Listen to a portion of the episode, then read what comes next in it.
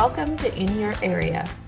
This COVID 19 based bonus episode revolves around a conversation between Nolan Matthias, CEO at Mortgage 360, and Matthew Said Morley, a realtor at Remax First. Nolan and Matt have spoken several times over the past few weeks about the mortgage deferral program recently introduced to homeowners due to COVID 19. Here, they take the time to break these details down for our listeners, as well as to explain why interest rates are going down but mortgage payments are not, and what else realtors need to know in order to support their clients when it comes to mortgages during this pandemic. We hope you enjoy. So I'm uh, Matthew Said Morley with uh, Remax First in Calgary, and I'm here with Nolan, uh, Nolan Matthias with Mortgage 360, and uh, just have a couple questions to go over in regards to what what's happening in the real estate world right now. So Nolan, what advice would you be giving buyers right now? Uh, what advice would I be giving buyers? Well, you know, first and foremost, I, I think there's a few different situations that a buyer can be in at, at the moment. Uh, the first is, you know, they could be in the process of buying, so they haven't written an offer yet. They could also be in their financing condition stage, and they could also be in the stage where they've removed a financing condition and are leading up to closing. And I think all three of those buyers uh, warrant different advice. Uh, the first being, you know, buyers who haven't purchased yet I think uh, most of them should realize that from a lending perspective, it's business as usual with a few little tweaks around uh, social distancing and whatnot. With respect to people who are in the financing condition period, you know, there's a little bit more uh, due diligence being done by some of the lenders.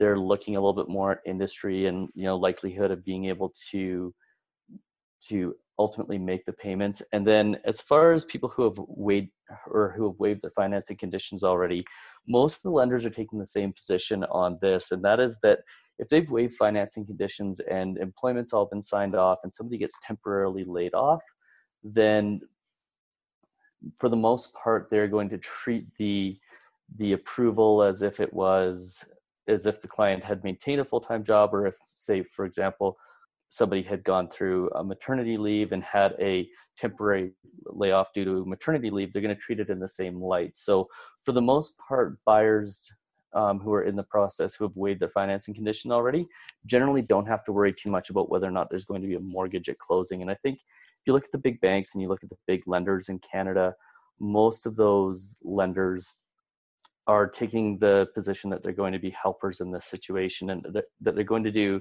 everything they possibly can to try to make the purchase process and the process of getting a mortgage a pretty much normal process, even though we're obviously in crazy, crazy times right now. Yeah, for sure. What about people who are between condition removal and closing? Is there any specific advice that you would give or any recommendations in regards to um, how things look prior to their closing? Yeah, I think the best advice is this uh, be honest. Everybody wants to help in these sort of circumstances and i think the worst thing somebody can do is not be upfront and honest with their lender or their mortgage broker about what's happening. Um, if there is you know a job loss or temporary layoff the best thing to do is to get that information out towards the lender and and get it get it being worked on right away most lenders most brokers want to see people be able to get their mortgage and, and follow through on the purchase that they made and um, and pretty much all the lenders are are working with buyers in order to make that happen. I'm just looking at an email right now from uh, from MCAP, for example, that um, that is basically a whole bunch of rules around uh, income verification for pipeline applications. So, for example, anything that was approved prior to March 25th by the insurer is pretty much an approved deal, regardless of if somebody loses their job or is on a temporary layoff they're still going to close the mortgage as long as it closes before September 30th. And then they've got some rules around uninsured mortgages. So in this case, for applications submitted on or before March 31st, at eh, where the income condition was accepted by the lender, you know, they're still going to close those on an ongoing basis as well. I can put you on the spot here and just kind of ask, you know, what do you think is the most concerning aspect um, for buyers that have purchased a property already that have, uh, you know, uh, a possession coming up, whether it's uh, realtor or or a buyer specifically. Is there something that you would kind of um, that you would recommend as kind of at the top of the list for someone to prioritize in regards to um, any upcoming closings? Oh, prioritize coming up to closings. Like, is there is there one piece of the puzzle that you feel is the most important that uh, you know someone has a, you know a possession upcoming and they're kind of in the limbo stage between removal of conditions and their actual closing date? Yeah, I think the most important thing right now is get making sure that the down payment that they had, the down payment funds, is available. You know, employment issues are being taken care of by by the banks, but where I think there's a lot of risk for people who have their down payment sitting in, you know, TFSAs or RSPs or stocks and bonds right now, is there's a risk of losing that those par- portions of those down payments on any given day by keeping them invested. So I would say, you know, liquidating down payment funds is probably the the number one thing I would be recommending to most people right now, primarily because of that fact that employment is is somewhat taken care of if they've already gotten approval. Yeah, for sure. So so not leaving things to the last minute in regards to you know some of the final pieces, final elements of their financing. Um, you know, specifically maybe where their down payment funds are coming from. Exactly. Oh, that's great. I'll, I'll move on to the next question here. Um, what can you tell us about the mortgage deferral process? So, with respect to the deferral process, I think it's interesting. Every day feels like a week right now. And, you know, when this whole thing started, deferral would be something that you would apply for, and it was hit and miss on whether or not a lender would actually approve it. And then they got 200,000 phone calls in the first week. And now we're seeing the lenders basically treat deferrals as if they're a given. Uh, we got an email from Scotiabank here in the last day or so uh, where they're basically saying that you know their deferral process is pretty much open to anybody. There's no questions asked, and they'll defer a principal residence plus up to three additional properties per customer. Now, each lender is different. Um, each lender can treat uh, each client on a case by case basis. And in some cases, you know, they're giving six months of deferral right away. Sometimes they're saying, okay, well, we'll give you a month and then we need you to reapply uh, a month later. So it really depends on your lender and it depends on your specific situation.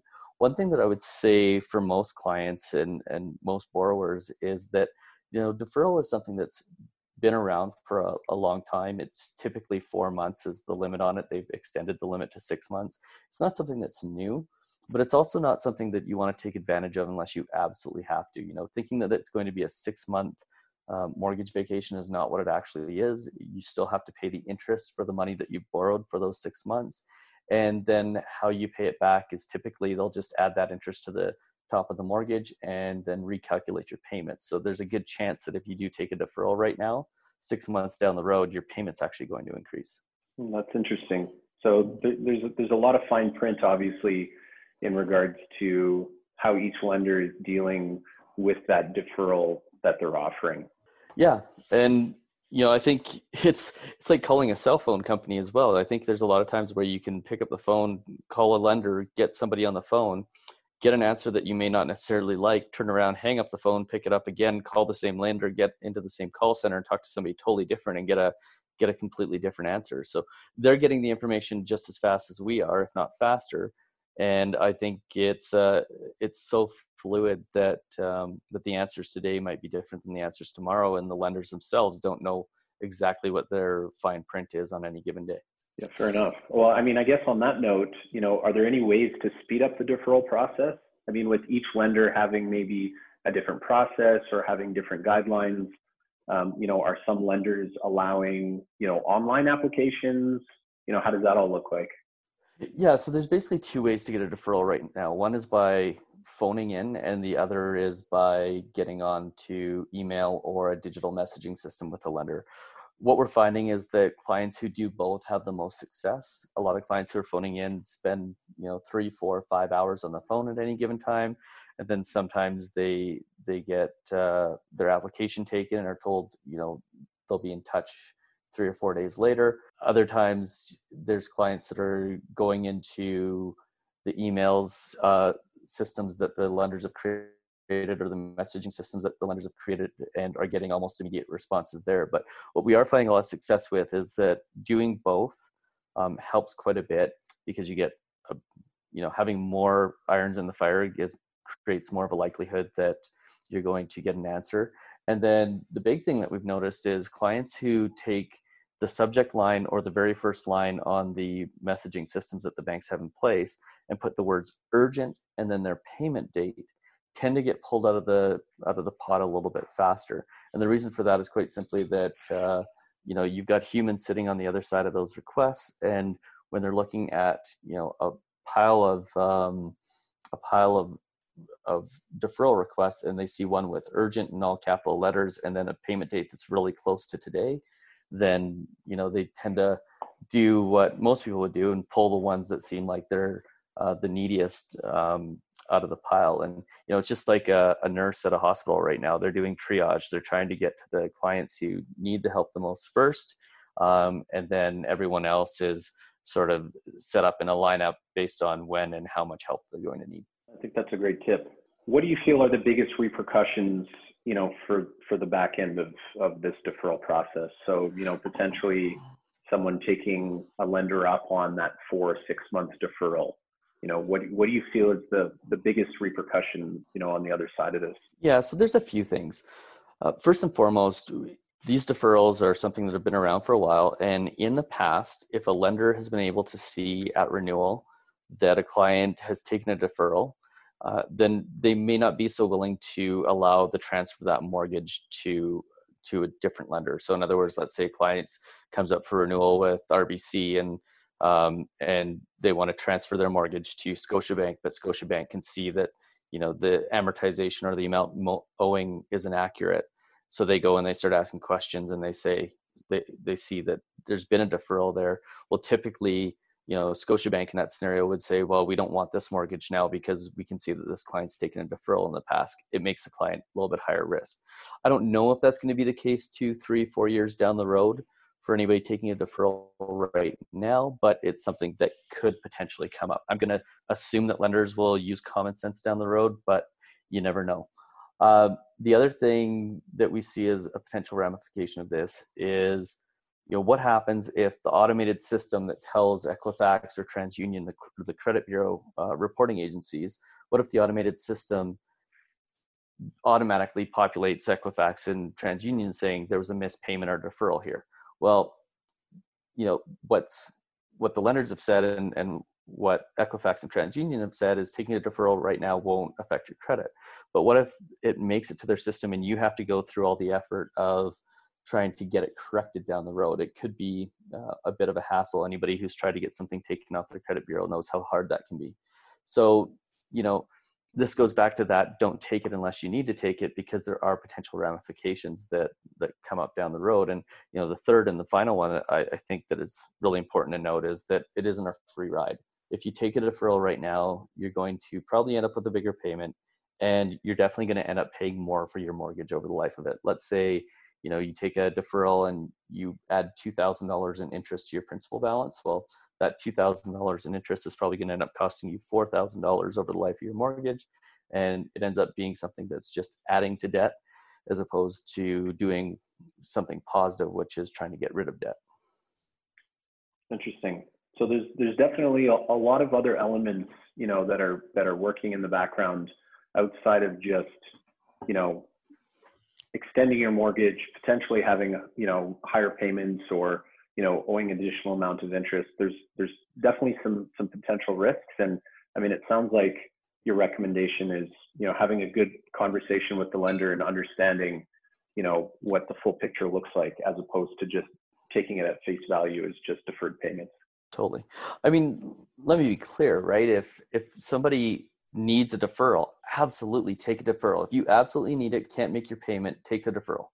But if you can make it through, I would say that your mortgage is probably the thing that you want to that you want to put off last. So in other words, if there's one thing that you're going to absolutely try to make your payment on, I'd have it be your mortgage and try to get the deferrals on other things uh, first. Good to know. That's great. Let's continue over on to um, interest rates. So, so what's happening with interest rates right now? Yeah, so a lot of confusion in the market. We're seeing this from clients on a daily basis, right? Because every every time we turn around, Bank of Canada is dropping the overnight key lending rate by 50 basis points, and we're down now to a uh, key lending rate of 0.25 percent which is down one and a half percent from three weeks ago. And what that does is it creates a scenario where people are assuming that all interest rates are going down, and that's not the case.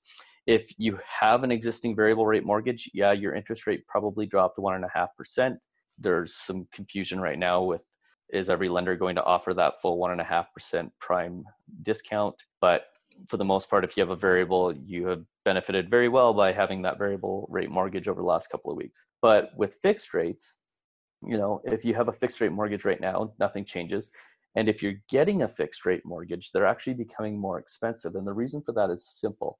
Um, when you look at risk and pricing of mortgages, the higher the risk, the higher the price. And what we can say with certainty right now is that there, the mortgage market is is significantly more risky for a lender than it was two or three weeks mm-hmm. ago.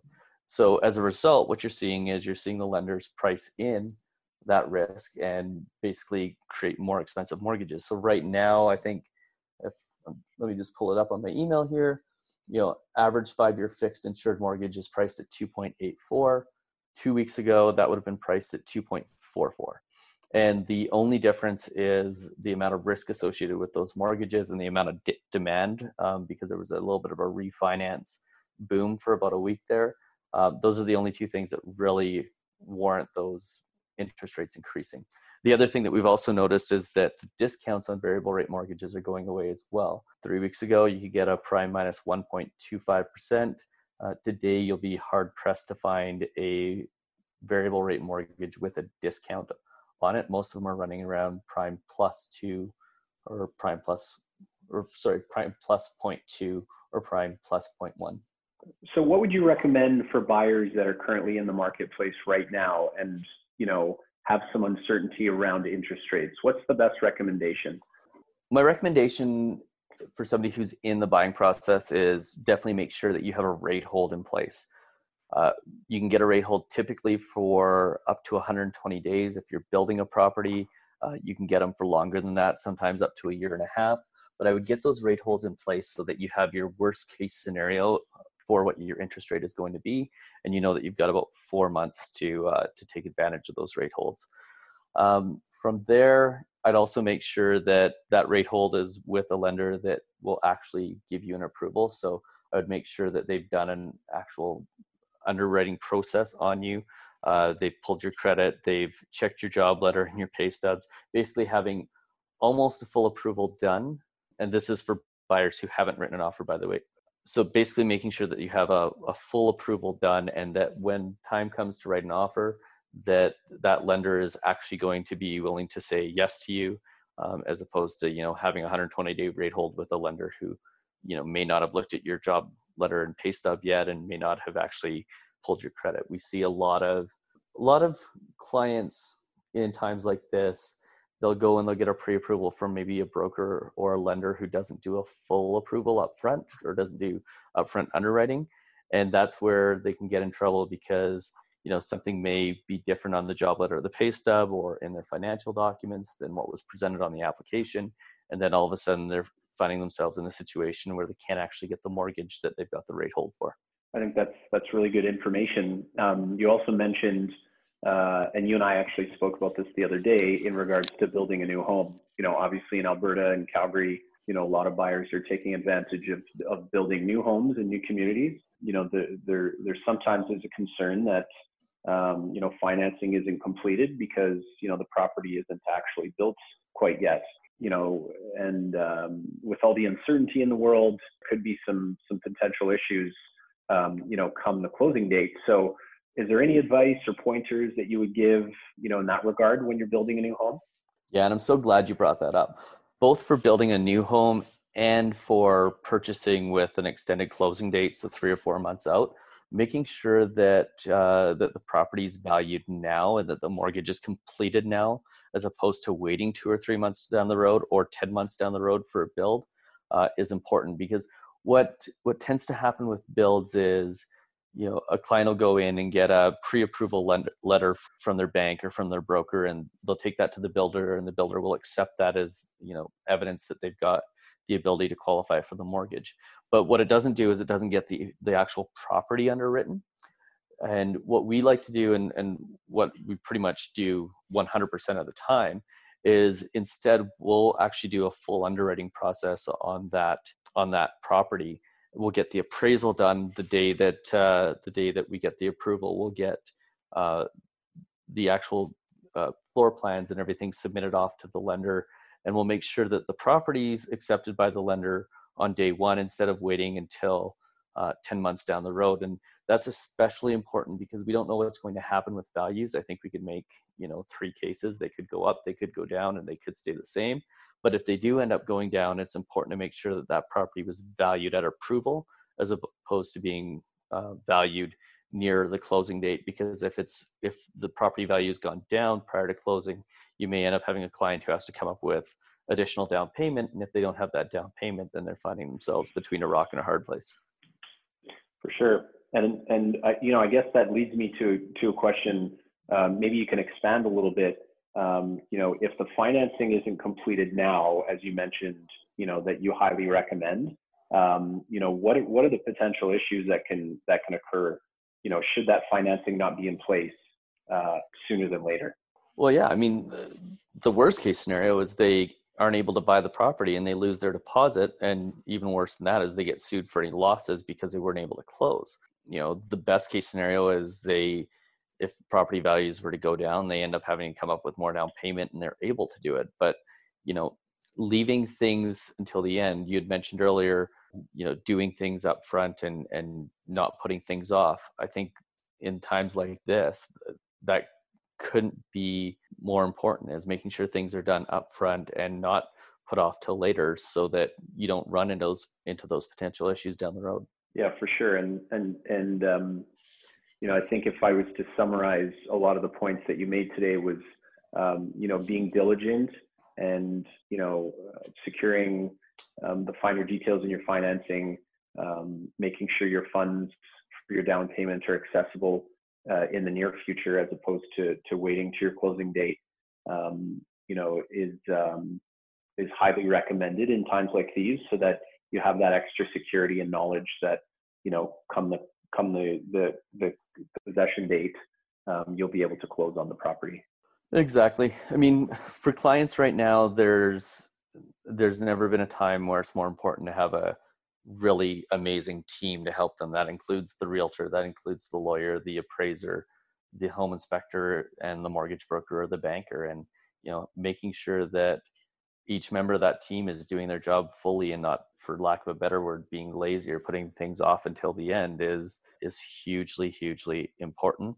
And it's going to be the difference between you know clients being able to make it through on their transactions and having a big problem I think yesterday, uh, Matt, you and I were talking about a project in Calgary in 2006 where a whole bunch of clients weren't able to close because the property values went down between when they wrote their offer and when they actually took possession. And, you know, we had clients in that building who got mortgages without a problem because we had the appraisals done, we had uh, the mortgage insurance approved you know in 2006 and in 2008 when it was supposed to close. It just closed but there was a heck of a lot of clients that got mortgages elsewhere that uh, just had that pre-approval letter just had a little bit of information and ended up without without a mortgage because the value no longer supported what they paid for it i think the the number was in that particular building, like 30% of people couldn't close. Yeah, unfortunately, it seems that you know the, the, the unknown of the future. It's better for everyone to be diligent, um, you know, as opposed to have these surprises come. Um, you know, what should be um, a really exciting time in their lives. Absolutely. Right on. Well, thanks, Nolan. I think that probably covers everything.